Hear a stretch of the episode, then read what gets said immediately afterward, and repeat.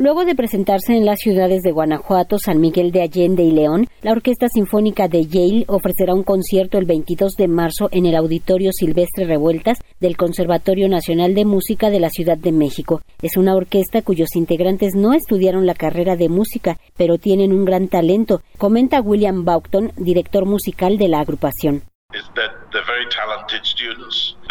Eh, que hay mucho talento. Ninguno de los integrantes son estudiantes de música. Estudian otras carreras, pero también son integrantes de la orquesta.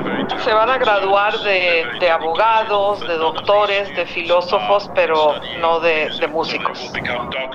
La historia de la Sinfónica de Yale se remonta a 1965, cuando estudiantes del Yale College detectaron potencial de una orquesta sinfónica esta es la primera ocasión que la orquesta de Yale se presenta en México, donde interpretará un programa con obras de compositores internacionales y también Guapango de José Pablo Moncayo, una obra conocida por numerosos grupos en Estados Unidos.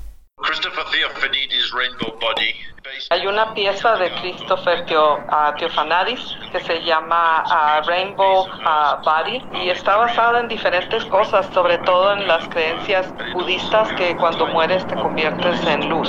Esa es una de las piezas. La segunda pieza es, un concierto para flauta de Karl uh, Reinecke y fue parte de un concurso. Hace unos días la Sinfónica de Yale se presentó en escenarios de varias ciudades de Guanajuato. Su gira por territorio nacional terminará en el Conservatorio Nacional de Música. La música es muy importante para ellos, no reciben ningún crédito académico, es realmente como si fuera un club en la Universidad de Yale. La audiencia ha sido tremenda, que hubo casa llena, y que en San Miguel la gente se quedó afuera porque no pudo entrar y que han recibido este, ovaciones. El concierto a cargo de la Orquesta Sinfónica de Yale será el 22 de marzo a las 18 horas en el Auditorio Silvestre Revueltas del Conservatorio Nacional de Música. Para Radio Educación, Verónica Romero.